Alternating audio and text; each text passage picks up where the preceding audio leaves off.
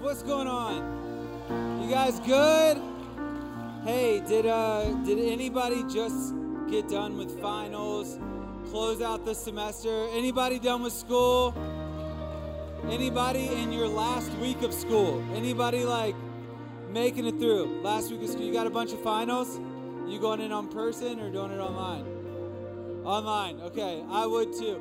Hey, apparently there's something with school where you can claim like COVID trauma and they like like pass you no matter what. You don't have to take your finals or something like that. Little piece of advice, all right? Just just throwing that out there. Well, hey, you guys can take a seat. My name is Connor. I'm one of the pastors here at uh, Young Adults. Thank you. I'm a 32 year old dad, so I need all the encouragement I can get for my self esteem. Um, hey, new people, real quick. I know you did it once. Raise your hand again. Just want to see you. Want to say hi. Awesome. Hey, thank you so much for uh, coming and hanging out with us tonight. I say this every week, but it's because I mean it. Um, well aware that there are tons of people in this room that might walk in with different life experience, maybe even some different religious views. And so, stepping into an atmosphere like this takes courage and bravery.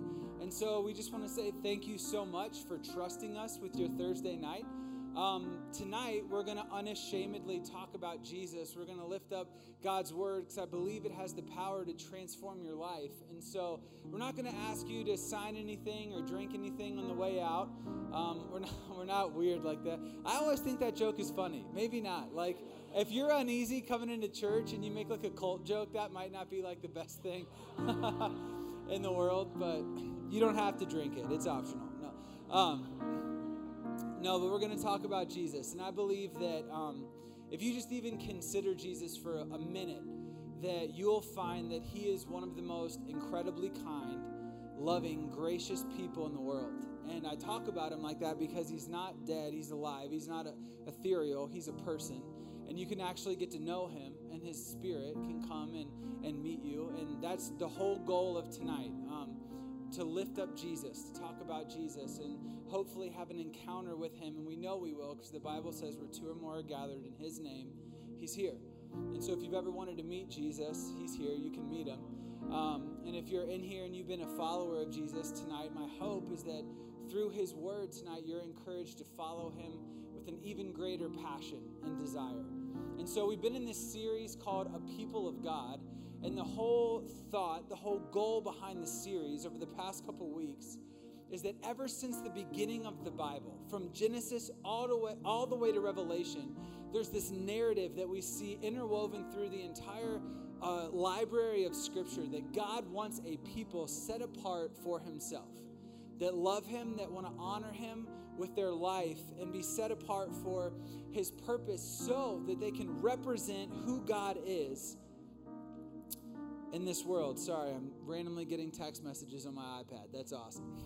but as a crowd tonight, we're going to gather around and learn about the teachings of Jesus and what Jesus wants for us as a people set apart.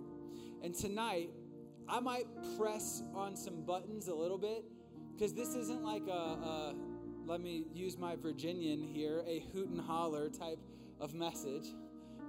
That's the most redneck thing I've ever said from stage. Um, but I think that what I have to talk about tonight will honestly relate to every single person in this room. I think it's something that every single person in this room walks through, struggles with to some type of degree. And I think that if we can kind of get this figured out, man, not only will we have so much peace in our hearts and our souls, but I think it can be one of the most defining things about a community of people representing Jesus to this world. And so tonight we're going to open up the Bible. We're going to go to Mark chapter 4. And uh, it'll be on the screen, but I want to set the stage for a minute.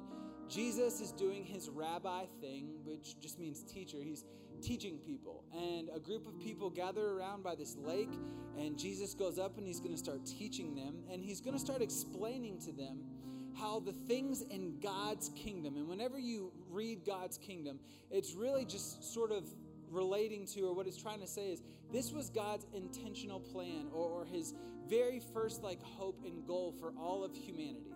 So when Jesus says God's kingdom is here, what he's saying is that, hey, the potential for God's way of doing things the way He wanted from the very beginning, it's here now because of me. And so he's meeting with these people, he's talking to them about how things within God's kingdom work. And he gives this parable about a farmer who goes out to sow seed and how the soil that the farmer sows into actually is probably the biggest factor in the return the farmer is going to get on his crops. Now, after Jesus gives this parable, his disciples come up to him because they weren't educated and I, I, feel like half the time weren't really paying attention. And they go up to him and they're like, hey, that parable that you just gave to all those people, that was great. What were you talking about? Like, what, what did that mean? Because we were sitting there listening to you, nodding your head, nodding our head, giving you an amen. And I, if I'm being totally honest, I have no idea what you were actually like talking about. And so Jesus pulls them aside and he explains to them, and this is what he said. Mark 4, uh, verse 14, he says, The farmer in this parable that I just told sows the word, God's word. Some people are like seed along the path where the word is sown. As soon as they hear it, Satan comes and takes away the word that was sown into them. Others, like seed, seed sown on rocky places, hear the word and at once receive it with joy. But since they have no root, they last only a short time. When trouble or persecution comes because of the word, they quickly fall away. But still others, like seeds sown among thorns, hear God's word. But the worries of this life, the deceitfulness of wealth, and the desire for things come in and choke the word, making it unfruitful. Tonight, for the next couple minutes, I want to talk about what it looks like to be a people of contentment. So if you're taking notes, write this down a people of contentment. Let's pray and then we're going to dive in. Father God, thank you so much for the ability to meet. God, thank you for the weather. I swear I cannot do another snowy day. So if it never snows again in Colorado, may your will be done, Lord. No, but thank you for the opportunity to meet, to hear your word, to grow, to be pushed, to be challenged. I pray that God, not only do we tonight grow as individuals, but that your word transforms us as a community, that we at Young Adults would be known as a people of contentment that go out to the world and share the good news of Jesus. So transform us as individuals, but transform us together as a community of people following after you. Jesus, it's in your name we pray. And everybody said, Amen and amen. All right. Think about your life for a minute. Do a quick little survey. I'm going to ask you a question, and I want you to kind of like come up with a with an answer in your head how much more would it take, be it in your finances, maybe your clothing, your style, your fashion, your job, whatever, how much more would it take for you to say that you have enough to be satisfied? How much more in your life would it take for you to say you have enough to be satisfied? When Aaron and I first got married, um, we, my wife, sitting over there in the front row. Ladies, if you don't know her, go say hi. Fellas, I guess you can too, because we're on baby number two, so I don't feel threatened at all. Um, but when Aaron and I first got married, uh, we, we brought home collectively less than $40,000 a year in take home income, which in Denver, uh, you know, could buy you maybe a shopping cart. Um, and potentially some cardboard to put on top of the shopping cart for if it, if it does in fact snow or rain again. Um, 40,000 take home isn't a lot, especially in Denver, Colorado. Uh, so, what we had to do when we first got married was we were looking for a place to live and realized very quickly um, that there was very little options. But my wife is like a searcher, a finder, a re- like she makes things happen. And she literally approached me and she was like, Babe, you'll never believe I found a two bedroom apartment. It's got a kitchen, its own laundry room, and it is like 800 bucks a month.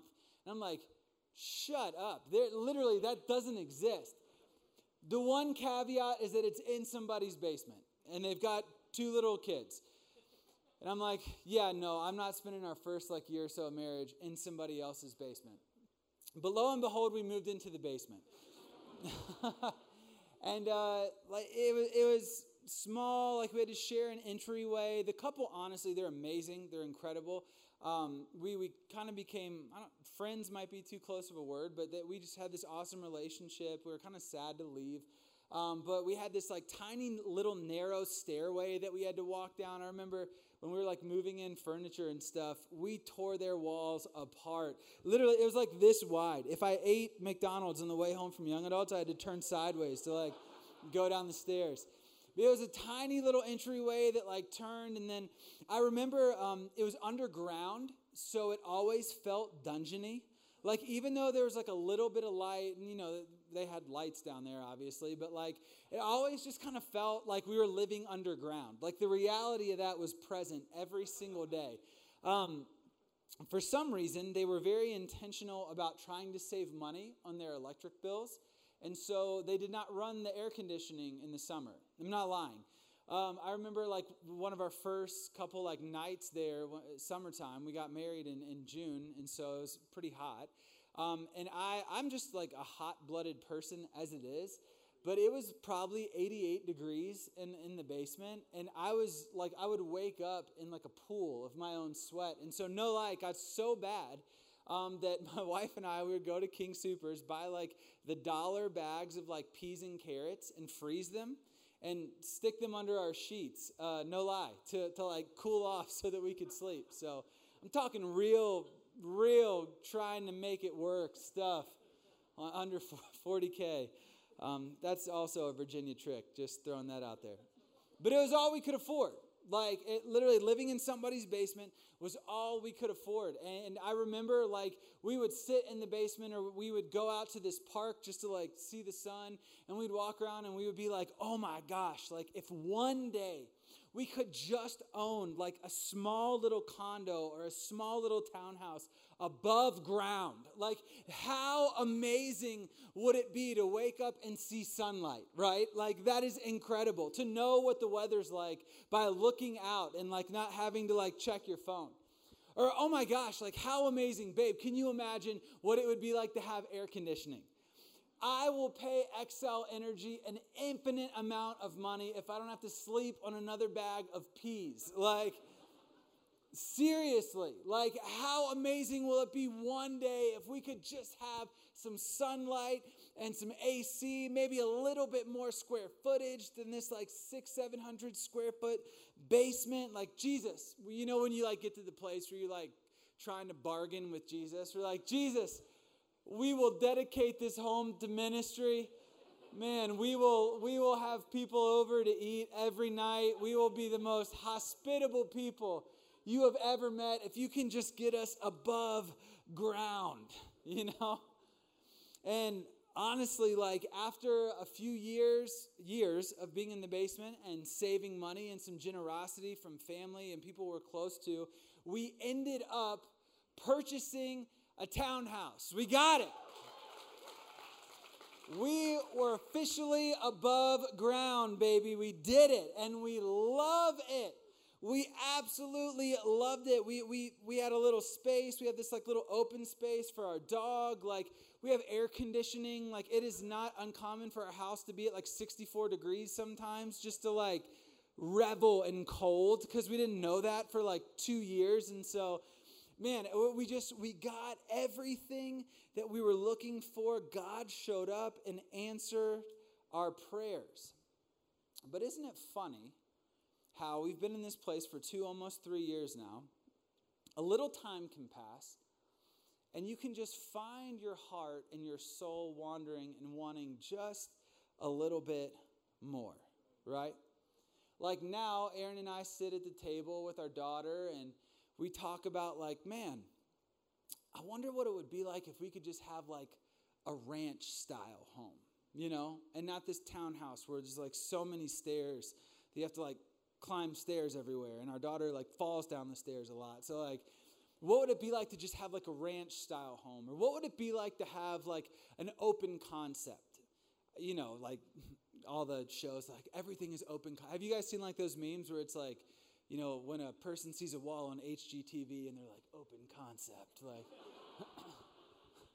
What would it be like to have an open? Co- we have this really cool, honestly, fireplace, like this wood burning fireplace, but it like juts out into the middle of our like main floor, like creating like little cubes, like in our house. We're like, man, if we could just demolish that fireplace and have an open concept, what would that What would that be like? Man, what if we had a fenced in backyard? Because then we don't have to walk our freaking dog every single time he has to go out. We could actually just like open the door and he could go out and use the bathroom. And we don't have to like walk around our neighborhood three to four times a day. Like that would be awesome. Or what if we could get like one more bathroom, right? So that we could have a bathroom, our daughters could have a bathroom. Like what if we like what if we could just have one more bathroom so that we could like you know not have to share the space all the time, right? If we could just have a little bit more, then, man, that would be enough, right? That would be enough. Isn't it crazy how quickly the human heart can move on from one thing to the next thing, right? How quickly we can move on. Like back in the Bible times, uh, God was very specific, especially in the Old Testament, when he was talking to his people Israel, that two things that one, there was no other real God besides him. Now, the Bible does talk about other gods, and when they say that, it's like lowercase g God, kind of like demons and other like powers, like spiritual powers, but there's no other God besides Jesus, besides God. And so God was very clear with his people hey, there are no other gods besides me, so that eliminates your need to worship any God besides me. Like, I am the one and only God, and I'm the only God that you should worship. And one of the biggest mistakes we continually see Israel coming back to was they would see God move in miraculous ways in their, in their life, right? Like they would go from basements to townhomes. They would, they would probably even more impressive, see the Red Sea part. Like I would take that, right? I'd love to see, I don't know, like, what is it, Sloan's Lake, like break apart and walk through that. That'd be pretty cool. Like, you know, they saw like the walls of Jericho fall down just by marching. Like, no siege tactics, like nothing like that. They literally just marched around it. Miracle after miracle, manna, uh, literally bread falling from the sky, right? Like, if you're keto, that would suck for you, but like carbs, God just gave them carbs like for years in the, in the desert. Like, miracle after miracle, we see that they would, they would see God move throughout their life, but then a few short pages, or sometimes even a few short paragraphs later, we would see them adopting forming to and worshiping other false gods from the cultures around them. We would see God move in miraculous ways for them, and then a page or two later, they're worshiping some other pagan god of some other culture. And I think in 2021, it's easy for us as Jesus followers to look back at them and be like, how do you do that, right? Like, how do you see God move in incredible ways in your life? How do you see God perform miracles? Like you just saw God provide for you. You just walked through a dry place with like walls of water surrounding you. You just had bread drop from the sky. You just moved from a basement to a townhouse. Like you just watched God move in your life. How can you so quickly give your heart and your attention to other gods when you know and experience the real one and you've seen him move in miraculous ways in your life, right? It's easy to look back at them and be like, man, what a bunch of idiots. Like, if I walked through uh, the Red Sea, if I saw that, I would never give my heart over to another God. But isn't it crazy, if we're honest, how often we find ourselves giving our hearts and our attention to the gods of our time and our culture? Now, listen, our culture may not have golden or bronze statues of, of certain gods. Our, our culture might not have false gods with the names like Baal and Molech or, you know, whatever that is, like mole. My wife's Mexican, so I always thought like Spanish food. like, uh, like our gods might not have names like that. We might not have to sacrifice, like bring sacrifices to like our false gods. But make no mistake, young adults. This I'm, I'm being dead serious here. Our culture does in fact have gods that are desperate for your time and your attention.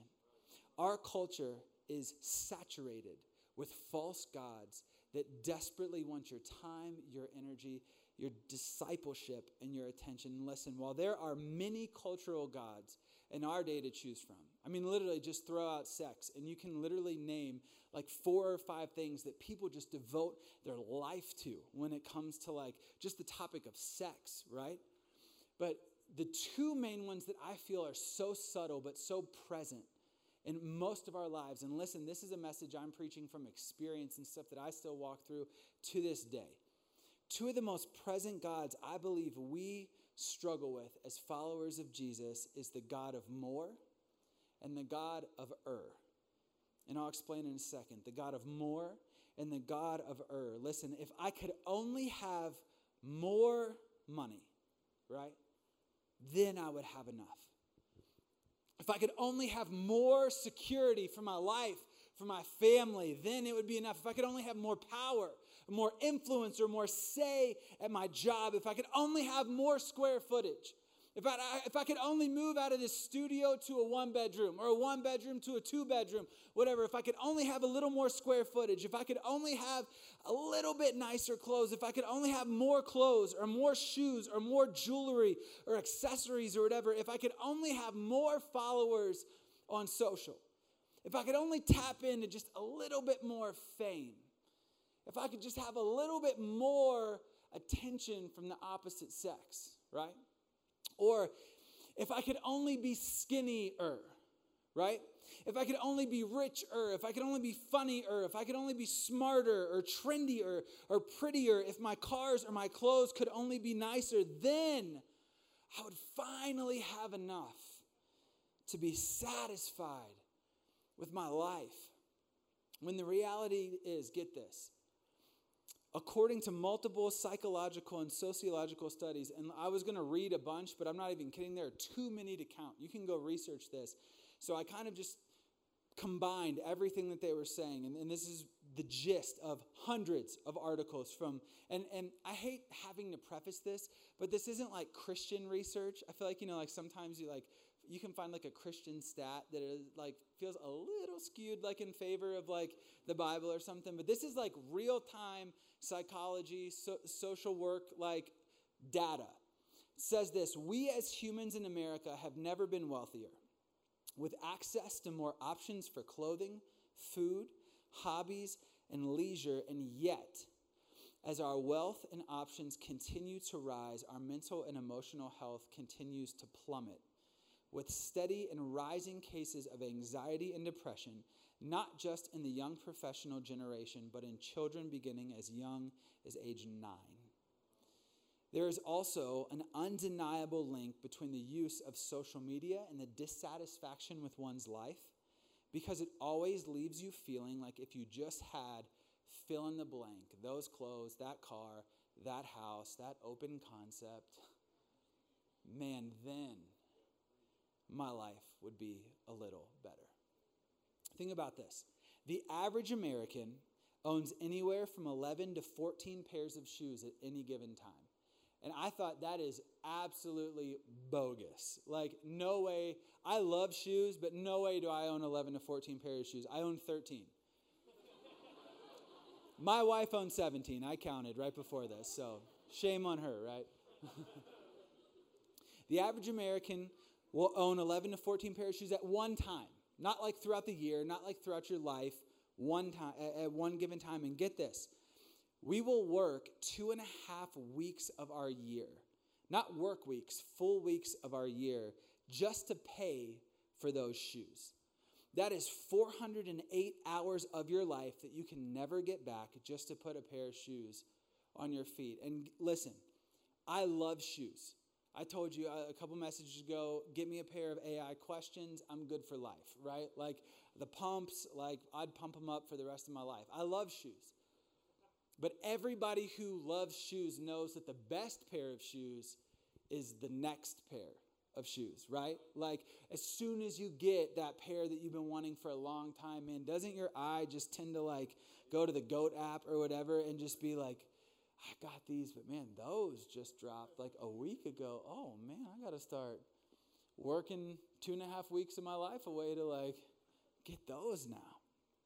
Check this out the average young professional will wear a t shirt seven times or less before it is discarded and replaced with a new one in efforts to keep up with the ever changing trends in our culture and in fashion. In 2020, YouTube and Instagram brought in 45 billion with a B in advertising alone. Why? Because marketers know that there is no stronger pull than the human emotion of want, desire, and fear of missing out. We have moved from a generation of keeping up with the Joneses, our neighbors, and people within our circle and life sphere, to a generation that's trying to keep up with the Kardashians. Uh, I can honestly say I've never seen it, but but I know sort of what that like we we are so exposed to what everybody else has and people with money and influence and just levels way beyond us. But we have this innate drive in our heart to try to keep up with all the images and all the people and all the blue check marks that we see on Instagram and TikTok and whatever. There is this drive in us to keep up, and it's all under the guise that the more we have, the happier and more fulfilled we will be. And continually, in every circle, statistic after statistic and study after study is proving that narrative completely false. I even read a statistic that said that um, children, I believe ages five to eight, that are pacified with toys, like buying them to- more and more and more to pacify a behavior problem, are like eight times more likely to show aggression and anger in their life. Things just don't satisfy the way that we think that they do. And I know a lot of you might be sitting in this room and be like, okay, yeah, I, I get it, right? Like, I get it. Having more things won't make me happy. Like, that is not new information. That's nothing new. Like, having more things, I've heard it all my life. I'd still like to try it at some point, but like, having, I thought that was funny. Having, uh, having more things, like, it's not going to satisfy me. It's not going to, like, make me happier. But what does that have anything to do with following Jesus or being a people of God? What, is this, what does this topic have anything to do with being a people that is set apart for God and to show others God's goodness, His kindness, and His love? I want to go back and look at our verse in Mark chapter 4 because I think oftentimes when we talk about this desire for more, when we talk about this like unrelenting desire that we have for more, it, we often kind of equate it with a, a, money issue or a things issue, right? Like if you have a problem with wanting more things, obviously the things are the problem. But Jesus actually saw this as a heart issue. It was a heart issue with the ability to wreak absolute havoc on both your soul and your witness to others if left unchecked. I want to read this. Mark chapter 4, it says this Still others, like seeds sown among thorns, hear the word but the worries of this life, the deceitfulness of wealth, are the things that we think wealth can bring, and the desire for other things, literally, the desire to have more things, come in and check this out choke God's word and make it unfruitful in your life.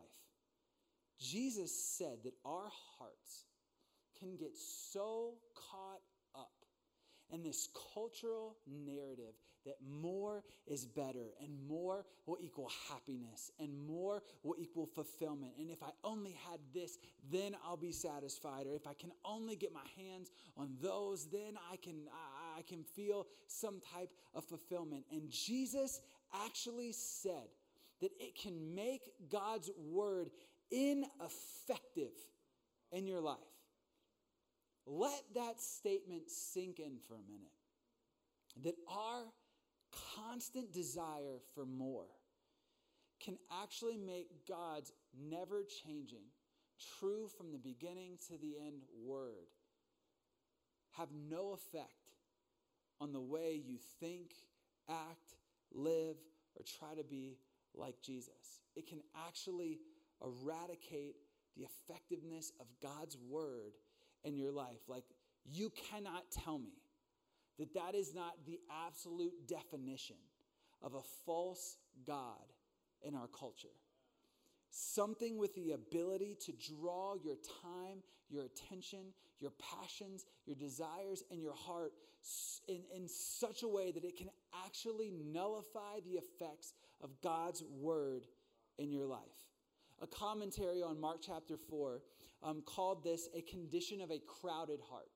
And I'm going to read uh, word for word what it says here. It says, This heart that Jesus is describing pictures the person who receives the word but does not truly repent, which just means to change your mind to agree with God, and remove the weeds out of his or her heart. This hearer has too many different kinds of seeds. I've never thought of it like that.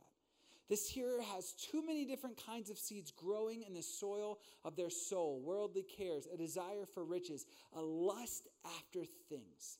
That the good seed of the Word of God doesn't have any room for it to grow. To change the image, this person wants to walk the broad way of the world and the culture of the day and the narrow way of following Jesus at the same time, and this simply cannot be done that when you give your heart over unchecked to constantly desiring more and more and more shoes and a different shirt and, and, and a bigger house and a nicer car and a different hat and, and another watch or whatever, like it can actually consume you to such a degree that there's no room left in your soul for God's word to take root and have effect in your life. As followers of Jesus, it is impossible, impossible for us to walk in step with the God of more and faithfully follow Jesus at the same time. Now, listen, this isn't a talk on why Christians shouldn't be materialistic or why Christians should be minimalist, or why things are bad, or why you should not ever buy anything new, or anything like that. No, this is just a reality that I think every single one of us walk in. That when we scroll through our phones, as we're, as we're scrolling up looking at that house, or if we're on Zillow, which I, man, talk about guilty. I am on, I wake up and look at Zillow. I don't know why. Like, I just do. Like, it's my drug of choice. Like, but that actually has the desire to crowd our mind and crowd our soul to the extent that we're so discontent with what we have in this season, that we can read our Bible, we can come to young adults and hear a message, we can lift our hands and worship and praise Jesus and walk out, and God's word will not change a single thing about your life. If you're following after the God of more and asking Jesus to come along for the ride, right? I honestly believe the antidote to this problem can be a soul level cure of the epidemic our country is facing of anxiety and depression. Like, think about this for a minute. We live in a generation, and, and, I, and I don't say this to make light of the real mental illnesses and emotional problems that people walk through. But we live in a generation where anxiety and depression is almost worn like a badge of honor. And listen, there are people that really struggle with anxiety and depression who God wants to heal.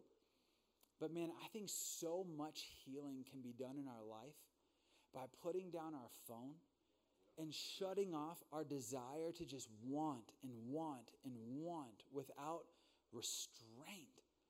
So much of our anxiety and depression in our generation comes from looking at what somebody else has and wanting it and then surveying our own life, our own situation, and feeling like we don't measure up to some invisible, imaginable standard that we have to get to to be happy in life. I literally think the solution to this problem is genuinely a cure for most depression and anxiety that we face in our culture. And I think, if I'm being totally honest, this can be for the church one of the biggest indicators to the world that Jesus can offer something not just different than the world offers, but actually better. That Jesus can offer not just an alternative, but an actual better way of living. So, what is our response, right? How, as a people of Jesus, do we go about responding to this God that is so ingrained within our culture of more, nicer, bigger, like the gods of more and the God of earth? Like, what is our response as a church? What's our response as a group of young adults? How do we live in a culture obsessed with getting more and more and more? But how do we live in a way that points people to Jesus is, as the person that your heart is truly longing for? And, band, you guys can make your way on up. I think the way we do this is we become a people of contentment, a people who is known by our contentment. I want to read Philippians chapter 4, 11 through 13. Paul, the Apostle Paul, one of the most famous people in the Bible, is writing a letter to a church, and he says this He says, I've learned to be content. Content in whatever circumstances I face. I know what it is to be in need, but I also know what it is to have plenty. I've learned the secret of being content. In any and every situation, whether I'm well fed or whether I'm living or whether I'm hungry, whether I'm living in plenty or whether I'm living in want, I can do all things through him who gives me strength. And listen, if you have Philippians 4:13 tattooed on you somewhere, awesome. That is not a verse that says that anything you dream up or imagine, God can give you the strength to do. Sorry to burst your bubble. What what that verse actually is saying is Paul, as he's writing to a church that was one of his main fundraising supporters on his missionary journey. They hadn't been giving to him in a while, and he says it's because for some reason that we don't know, they didn't have an opportunity to be generous. And he's writing this letter to almost ease their conscience of saying, Listen, I'm not mad at you. Like, I, I know um, that you haven't had an opportunity to get me the funds that you've normally gotten me to help me spread the news of Jesus. But don't worry. Don't worry about it. I'm not upset. I'm not going to hold it over your head because I know what it's like to have a lot. I've had a lot. I also know what it's like to not have enough. I know it's like to go to a restaurant and order whatever I want and be cool with it. But I also know what it's like to barely have enough money to scrape by to get Taco Bell. I know what it's like. But I don't want you guys to feel guilty for not giving to me because I have found a secret that keeps me content in any situation. It is the strength of God, Jesus Christ, that allows me whether I'm in my highest of high or whether I'm facing my lowest of low, I can have a spirit of contentment because I know who God is for me. So if you have Philippians 4:13 tattooed on your body somewhere, awesome.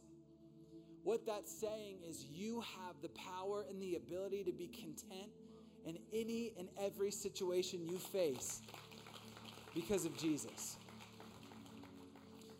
later to his apprentice Timothy, one of his best friends. He calls him like a son. 1 Timothy uh, 6, 6 through 7, and verse 17. Paul, writing to Timothy, says, But godliness with contentment is what? Great gain. What does our cultural God want us to be obsessed with? Gain. Great gain. Wanting gain. And Paul actually says there is a way to have great gain. It's following Jesus and being content with your life and your circumstance and your situation. He says, For we brought nothing into this world. So why do we ever think we can take nothing out of it? The book of Ecclesiastes, there's an entire book based on this idea of contentment where it says like the rich build up wealth and then hand it to somebody they don't know when they die. Paul's kind of echoing that book here. He's saying, listen, we, we brought nothing into this world. We're not going to take those Nikes, that, that jacket, that house that you saved up forever. You're not going to take that with you when you're gone. He says, Command those who are rich in this present world not to be arrogant or to put their hope in wealth, which is so uncertain, but to put their hope in God, who, get this, richly provides us with everything for our enjoyment. Paul encourages Timothy that we can be content because our hope is placed in God who provides for us richly, listen, not just everything for our survival, right? I think so many of us, we approach God with like a survival mentality. Like, God, give me just the bare minimum of what I need. Like we've made this idea of like barely getting by like holy, but but Paul says no, like God will provide everything for what your enjoyment God is so good that if you follow Him and not the false gods that our culture desperately wants you to follow, God will give you not only what you need, but He'll give you things for your enjoyment. Listen, contentment is not apathy. Being content is just, it's not not caring about where you are in life. Being content is not a lack of ambition. It's not saying, oh, I got to be content, so I guess I never try at anything anymore. Contentment is not apathy, it's not lack of ambition, it's not complacency, it's not just settling for where you're at, it's not laziness. Contentment is not a, a, poverty mindset or, or taking a vow of poverty. It's not intentionally avoiding nice or new things. No, contentment is knowing that more can never and will never be your source of provision, identity, or security, that it is Jesus Christ alone who can provide you with those things. A people of contentment can be a people of peace in a world of anxiety, knowing that God alone is our provider. A people marked by contentment can be a people of trust in a world of hustle, knowing that God knows your needs and will provide for you abundantly more than you could ever ask or imagine. Being a people marked by contentment is being a people of satisfaction in a world of more, knowing that no matter your season, you can rest and enjoy it while still having dreams about your future. Being a people of contentment is being a people with the ability to be present in a world full of distraction, always wanting new and the next. Being a people of contentment is a people of gratitude in a world of envy and jealousy, knowing that just because your portion doesn't look like their portion doesn't mean that God hasn't provided generously for you. Man, that is being a people of contentment. Think about the radical witness that contentment can be in our culture today, filled with the world of anxiety from the pressure of feeling like we always need more to keep up. Uh, the New Bible Commentary said this on Mark chapter 4. It said, to, to the degree with which we live lives of contentment is the degree that we prove to the world the sufficiency of Jesus as his people to the, to the degree that we as the church live a life of contentment is the degree we show the world that Jesus is enough for us. You want to know what turns head in a culture that's obsessed with pursuing and worshiping more and more and more. It's a people that are not defined by what they have or what they want, but it is the people that are defined by who they know and who they serve. And that is King Jesus Christ for us and for you. Would you stand to your feet? I want to pray with you. Listen, contentment doesn't come easy. It is an active rebellion against the ways and the gods of our world in 2021.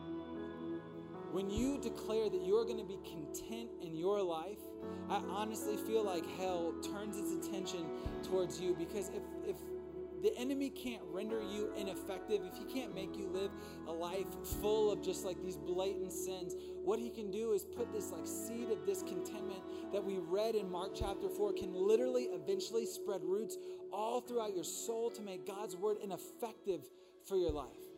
So, listen, I'm not saying that this is easy and that you can just wake up and snap out of it and, and start being content takes time, it takes practice, it takes work, it takes reminding, it takes accountability, it takes community. But I honestly believe that it's something that we can do and it can point the world to Jesus that we know, that show that Jesus is enough for us. And so I want to pray for every single person in here. Maybe you're in here and you struggle with discontentment, right?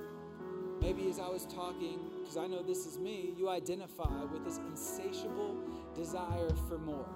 And maybe it manifests itself in your life in jealousy, or maybe uh, envy of somebody else, or you feel like you're constantly comparing yourself to somebody else who has just a little bit more.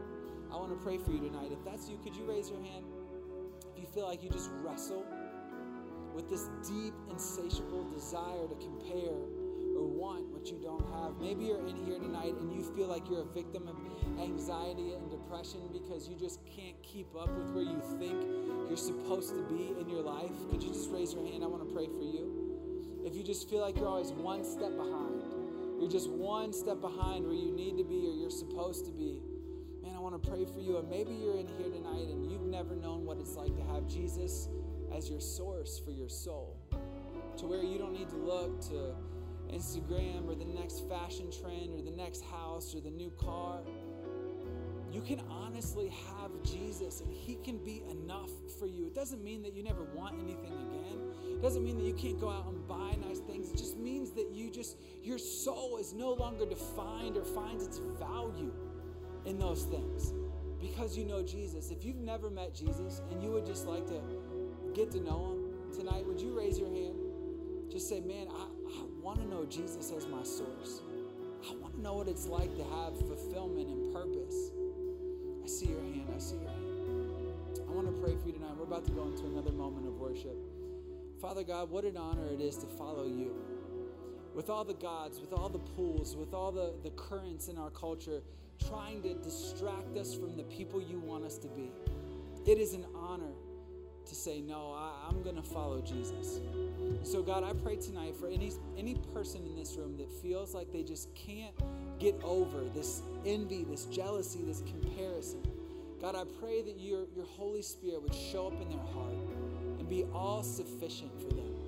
God, I pray for people that are in here tonight wrestling with anxiety and depression, people that feel this pressure from parents or friends, or maybe just this image they've had of themselves, of where they're supposed to be right now in their life. God, would you release them from that in Jesus' name?